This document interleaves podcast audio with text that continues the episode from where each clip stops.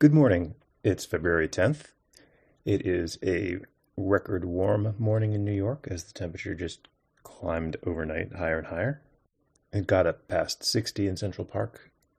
So it's time to shuffle through the jackets and coats to find the right one for the particular day, the way one always does in the month of February. This is the Indignity Morning Podcast. I'm your host, Tom Scocca, taking a look at the day and the news. The death toll from the earthquake in Turkey and Syria is now up to 21,000. If anyone's found a bright spot in the news there, I haven't heard it. The incredibly boring Chinese spy balloon continues to dominate news coverage. The headline on the jump in the Times Chinese balloon carried tools to collect signals, part of a fleet, US says. So the suspected spy balloon contained spying equipment and may have been part of a larger surveillance operation. Wow.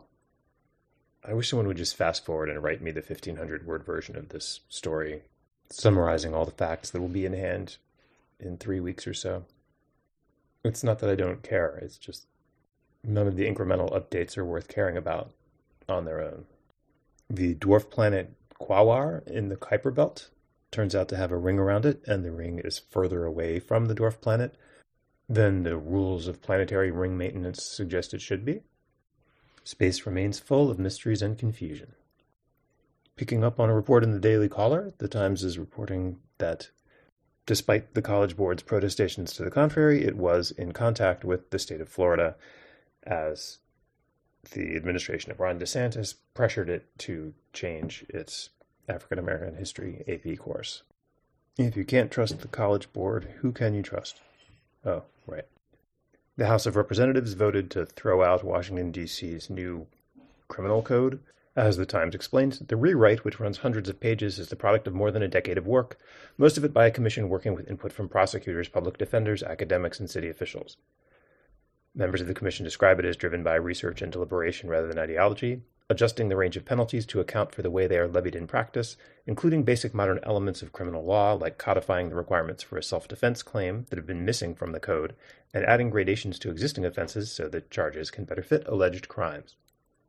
But there are points to be scored by grandstanding about how the penalty for carjacking is going to go down some, even though it's still higher than, as the article says, the statutory maximum in Georgia, the home state of Representative Andrew Clyde, the Republican who sponsored the disapproval resolution.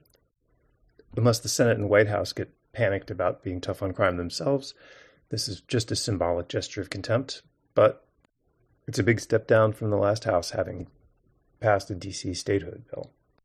And right below that, in other news about who does and doesn't get to govern themselves, the Supreme Court justices continue to wrestle with whether to adopt an ethics code, meaning they're not adopting an ethics code.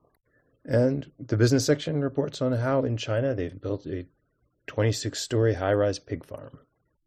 It's the work of Hubei Zhongxin Kaiwei Modern Animal Husbandry, a cement manufacturer turned pig breeder. The company, the Times reports, is using excess heat from the cement factory to provide hot baths and warm drinking water to the pigs.